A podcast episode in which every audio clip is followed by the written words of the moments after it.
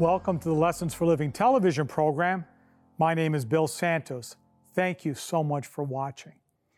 Now, we're continuing our study in the book of Revelation. This is our second program in that series. If you missed the first one, you can visit our website, l4ltv.com, click on previous programs. There will be a button where you can click and it'll give you access to all of the programs in this Revelation series. Now, I would suggest you get your Bible, a pen, maybe some paper, and follow along as we continue in chapter 1. Last time we left off at verse 8 of chapter 1, so let's begin now at verse 9 of chapter 1. We read, I, John, both your brother and companion in the tribulation and kingdom and patience of Jesus Christ, was on the island that is called Patmos for the word of God and for the testimony of Jesus Christ. I was in the Spirit on the Lord's day, and I heard behind me a loud voice as of a trumpet, saying, I am the Alpha and the Omega, the first and the last. And what you see, write in a book and send it to the seven churches which are in Asia to Ephesus, to Smyrna, to Pergamos, to Thyatira, to Sardis, Philadelphia, and Laodicea. Then I turned to see the voice that spoke with me, and having turned, I saw seven golden lampstands, and in the midst of the seven lampstands, one like the Son of Man, clothed with a garment down to the feet, and girded from the, about the chest with a golden band. His head and hair were white like wool, as white as snow, and his eyes like the flame of fire. His feet were like fine brass, as if refined in a furnace and his voice as the sound of many waters. He had in his right hand seven stars. Out of his mouth went a sharp, two edged sword, and his countenance was like the sun shining in its strength. And when I saw him, I fell at his feet as dead, but he laid his right hand on me, saying to me, Do not be afraid. I am the first and the last. I am he who lives and was dead, and behold, I am alive forevermore. Amen. And I have the keys of Hades and of death. Write the things which you have seen, and the things which are, and the things which will take place after this. The mystery of the seven stars, which you saw in my right hand, and the seven golden lampstands. The seven stars are the angels of the seven churches, and the seven lampstands which you saw are the seven churches. So, this section of chapter 1, what does it do? It describes the circumstances in which John receives his vision, his visionary encounter with the glorified Christ who commissioned him to write the things he was about to see and then pass them on to the seven churches in Asia Minor. And John begins his story by telling the readers that he was on Patmos because of his faithful witness to the gospel. Patmos was a barren, rocky island in the Aegean Sea, about 50 miles from Ephesus. The island is 16 kilometers long and 10 kilometers across at its widest point. John's experience on, on Patmos left marks on the language and the imagery of Revelation. For instance, the tribulation he endured because of his faithful witness to the gospel became a, a precursor of the faithful people's experience in a hostile world throughout history, but especially of the great tribulation the people of God will go through at the end of time. Especially noticeable is the mention of sea or water imagery some 66 times.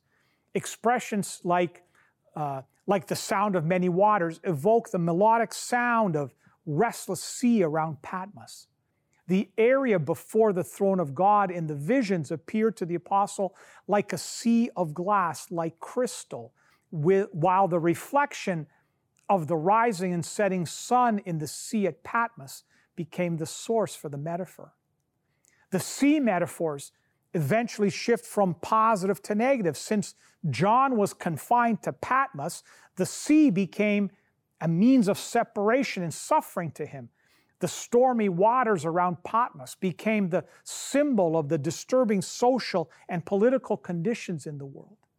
The sea is related to the bottomless pit, the abode of Satan and his demons in, in Revelation 13 and Revelation 17. It is out of the metaphoric sea the apostle saw the beast coming to oppress God's people.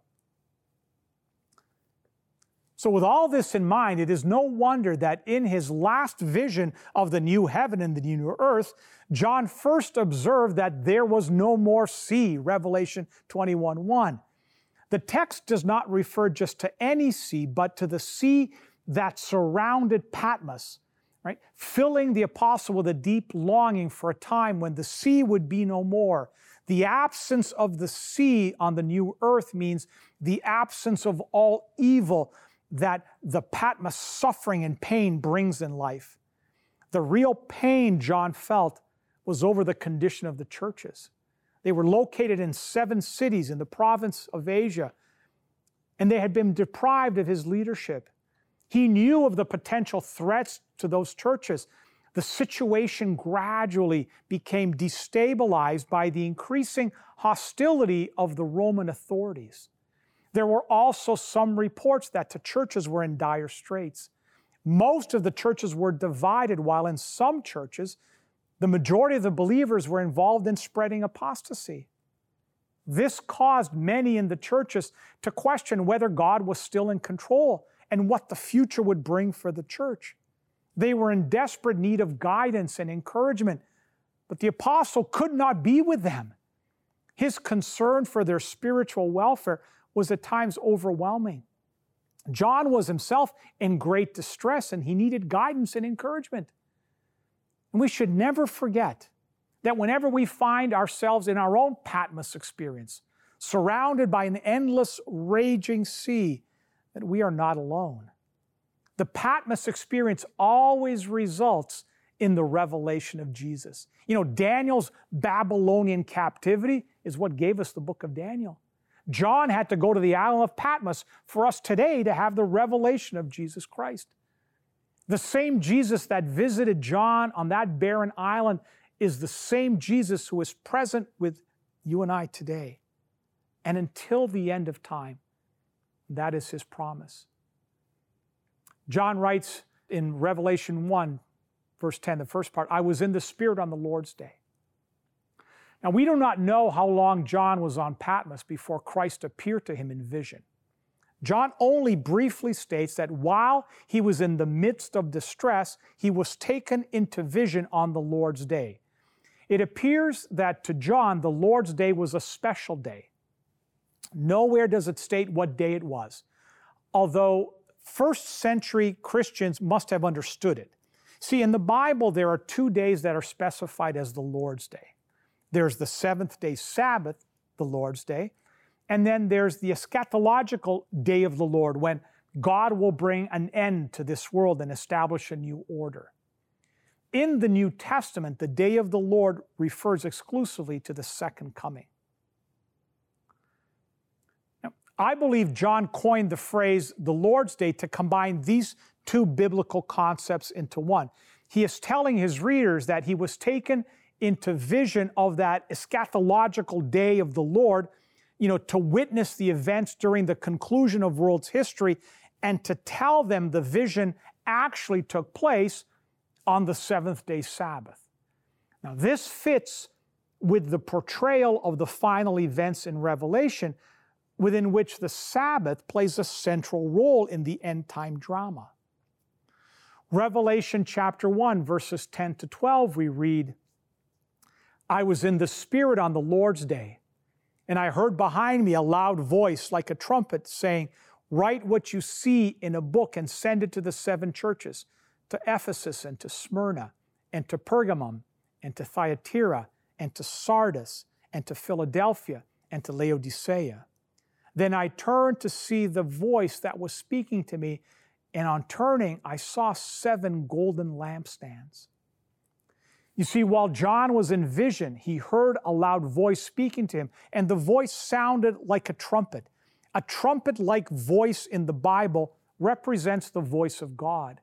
But the voice sounded similar to John because it is the same voice he had heard for three and a half years.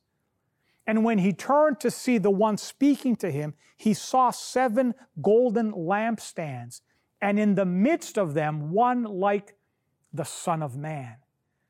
These were separate lampstands with lights on top, and John later explains that the lampstands represented the seven churches in Asia to whom the book of Revelation was originally sent. The focus of the scene is not on the churches, but on Jesus standing in their midst. The picture of Jesus dressed in priestly robe and walking among the lampstands portrays him as a priest ministering to the churches and helping them in their needs and circumstances. The scene brings to mind the covenant promise made to the ancient Israel on their way to the promised land. Leviticus 26:12 says, "I will walk among you and be your God, and you shall be my people." Now, in this symbolic walk, Jesus fulfilled this covenant promise. All of this was intended to assure both John and the churches of Christ's presence and his promise to continually be with his people even until the end of time. In Revelation 1, beginning at verse 13 through 16, says, And in the midst of the lampstands, one like a son of man, clothed with a long robe, with a golden sash around his chest. The hairs of his head were white, like white wool, like snow. His eyes were like a flame of fire. His feet were like burnished bronze refined in a furnace, and his voice was like the roar of many waters. In his right hand he held seven stars. From his mouth came a sharp two edged sword, and his face was like the sun shining in full strength. Jesus comes to John as the exalted Lord, yet he appears as one like the Son of Man, that is, like a human. This is the favorite designation of Jesus. However, the exalted Christ that John sees in his vision has a totally different appearance from the Jesus who knew he knew while in the flesh. The apostle finds human language inadequate to describe Jesus' appearance. In endeavoring to portray Jesus, John uses some ancient images and some Old Testament descriptions of God. In applying these Old Testament images of Christ, you know, John uses the words like or as, which suggests a metaphor rather than a literal meaning. Verses 17 through 20, we read, When I saw him, I fell at his feet as though dead. But he laid his right hand on me, saying, Fear not, I am the first and the last and the living one. I died, and behold, I'm alive forevermore, and I have the keys of death and Hades. Write therefore the things that you have seen, those that are and those that are to take place after this. As for the mystery of the seven stars which you saw in my right hand, and the seven golden lampstands, the seven stars are the angels of the seven churches, and the seven lampstands are the seven churches. You see, Jesus comes to Patmos to provide encouragement for John. John was the pastor of the churches in Asia, and as a leader, he also needed encouragement. Overwhelmed by the glory of the Lord, the apostle collapses at Jesus' feet in awe, just as he had done earlier on the Mount of Transfiguration. Once again, John feels that calming hand of Jesus do not be afraid. By referring to himself as the first and the last, Jesus reveals himself to John as the God of the Old Testament. He is the first and he is the last. He has the last word with regard to final events. As the eternal God, he is the same yesterday, today, and forever. He is the living one. He is in possession of the keys of death and of Hades.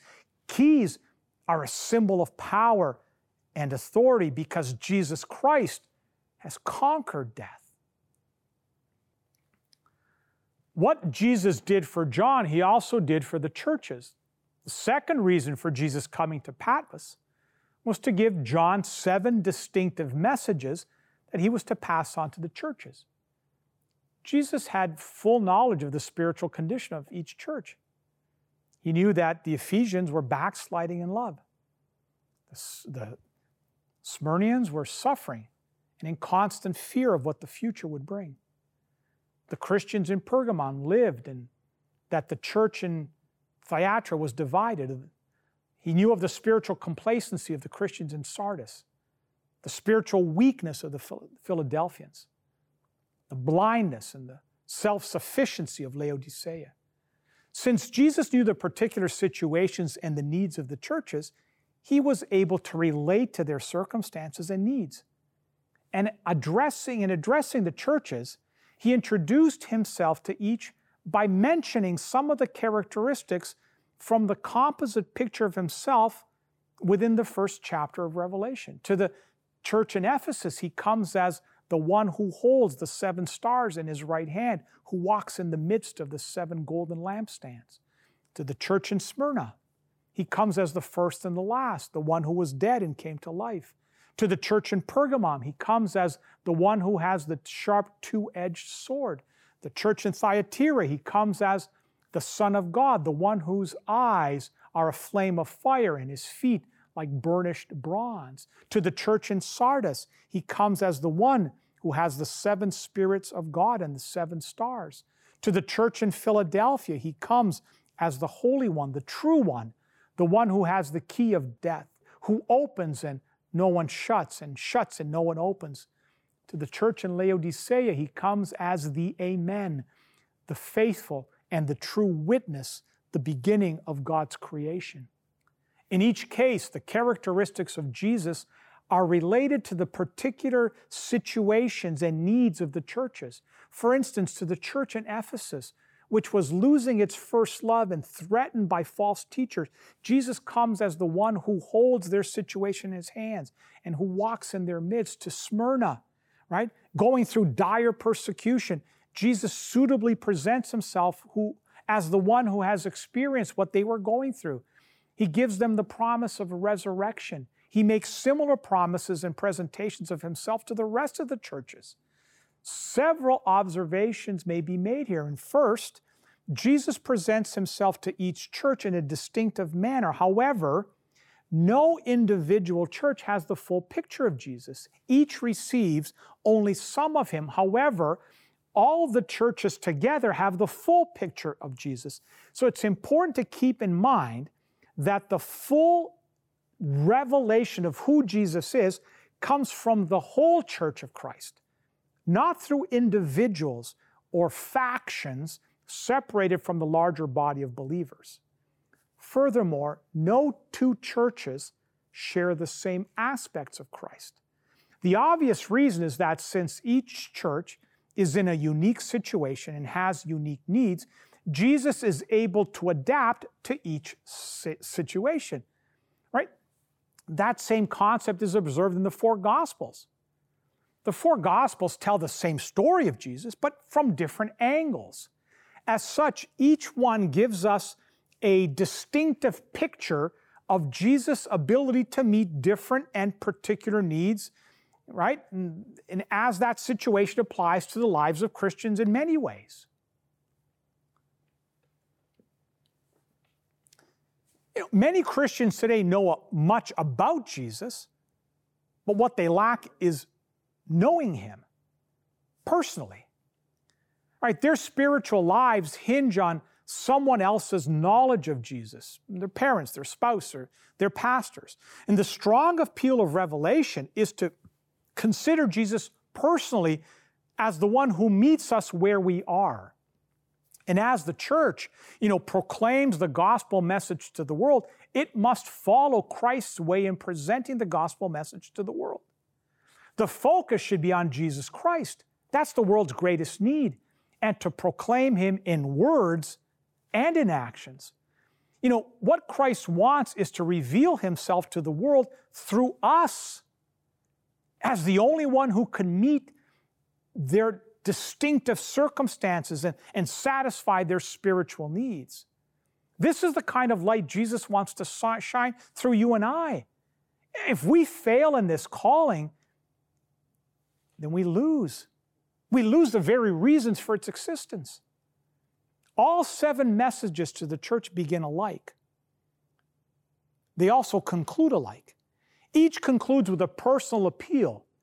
The one who has an ear, let him hear what the Spirit says to the churches. Every question living in a particular church was urged to heed these messages. Every appeal to the churches also contains a promise to the overcomers. The messages indicate a spiritual decline in the seven churches. The first church in Ephesus is still faithful to God, even though it is not quite what Jesus wants it to be. The second and third churches, Smyrna and Pergamon, are generally faithful. Only a small number of wayward members are unfaithful. Thyatira is a divided church with two phases of its faithfulness to Christ. The fifth and sixth churches, Sardis and Philadelphia, are in very serious conditions. The majority in these churches are out of harmony with the gospel, while the remnant re- represents the faithful few. When it comes to Laodicea, there's nothing good to be said about that church. It is self sufficient and indifferent, and it receives a threat. Revelation 3:16 says, "I am about to vomit you out of my mouth." However, along with the evident spiritual decline in the churches, there is a proportionate increase in the promises Jesus gives. Although each church is in greater decline compared to the preceding one, each receives more promises than the previous one. Right? Ephesus is given one promise to obtain the tree of life. Smyrna is given two promises to have the crown of life and to escape from the second death. Pergamum is given three promises to have the hidden manna, to have a white stone, and to be called by a new name. Thyatira is given four promises to have the authority over the nations, to rule over the nations with an iron scepter, to dash the nations into pieces, and to be given the morning star. Sardis is given five promises to walk with Jesus, to be dressed in white robes, to have their names not blotted out of the book of life, to be acknowledged before the Father, and to be acknowledged before the angels. Philadelphia is given six promises to be kept from the hour of trial, to be pillars in the temple, to never leave the temple, to have the name of God, the name of the city of God, and God's new name written on them. And Laodicea is given one promise to sit with Jesus on his throne. However, this promise incorporates all other promises that were made to the churches. To sit with Jesus on his throne means to have all these promises. So the increase in promises in proportion to the spiritual decline in the churches brings to mind Paul's statement that where sin increases, grace abounds all the more. Romans 5, verse 20. It's important to keep in the mind the words of Christian author E.G. White. She writes, The church, enfeebled and defective though it be, is the only object on earth in which Christ bestows his supreme regard. He is constantly watching it with solicitude and is strengthening it by his Holy Spirit. That's in Selected Messages 2, page 296. The church's only hope is in Christ. He knows his people because he walks among them, he cares for them. And, the, and as the church faces all the trials, she has the promise of the exalted Christ do not be afraid. I am the first and the last.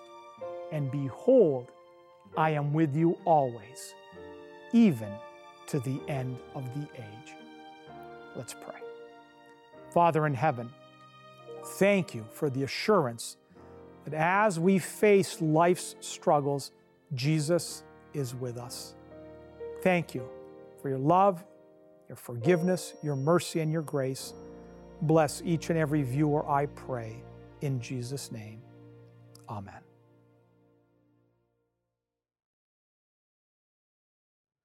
Well, we've come to that time in the program where we have our special offer.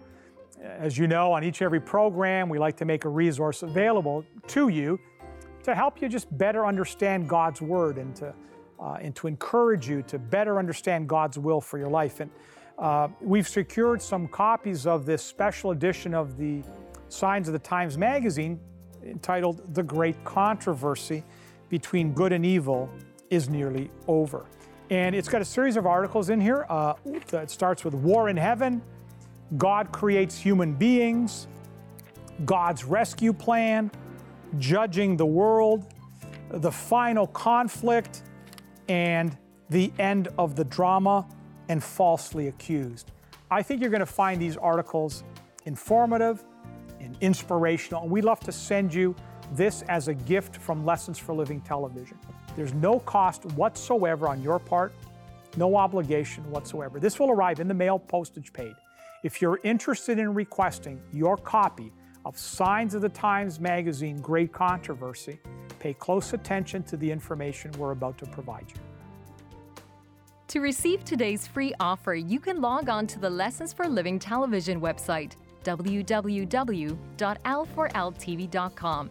That's the Lessons for Living television website, www.l4ltv.com. You can also write us at Post Office Box 27030, Simcoe Conlin Post Office, Oshawa, Ontario, L1G 0A3, and we would be happy to send the offer out to you. That's Post Office Box 27030, Simcoe Conlin Post Office, Oshawa, Ontario, L1G 0A3. If you live in Canada, this offer will be sent out to you free and postage paid. For viewers living outside of Canada, shipping charges will apply. If you wish, you can order this offer by calling our 1 800 number and speaking with one of our volunteers at 1 800 972 0337. 1 800 972 0337. Well, we've come to the end of another Lessons for Living television program. We've concluded the second program in our Revelation series. I hope you're enjoying that. You know, you can send us a note. You can email me, bill at l4ltv.com, and just send some feedback on, you know, what you think of what we've done so far in the book of Revelation. Our plan is to continue, uh, and we'll get through as much of the book of Revelation as we possibly can uh, while we can. And so, uh, if you've missed, if you ever missed any of the episodes, this is only the second one. Uh, you can go to our website, l4ltv.com, click on the tab where it says previous programs, and you're going to see a button that'll say Revelation Series. You click on that, and that'll take you to a YouTube page where the videos will be there, and you can rewatch them, you can share them with friends and family. And so uh, I would encourage you to, to do that. You know, while you're on the website, you know, you can click over to the page that says Donate Today. Uh, we are a charitable organization. All of the money that uh, is, is committed to the ministry, goes back in directly into the ministry to pay for airtime, studio time, you know, uh, the gifts we send out. So if you feel so moved by the Spirit to donate, you can do that on Donate Today. Check out Instagram, follow me, Santos underscore Bill. Every morning I put out a 6.30 a.m. Eastern Time, a quick devotional that gets you focused on things of heaven right at the beginning of the day. We are rapidly running out of time. They're telling me to wrap it. So we got to say goodbye. Hope to see you again here next time. God bless you.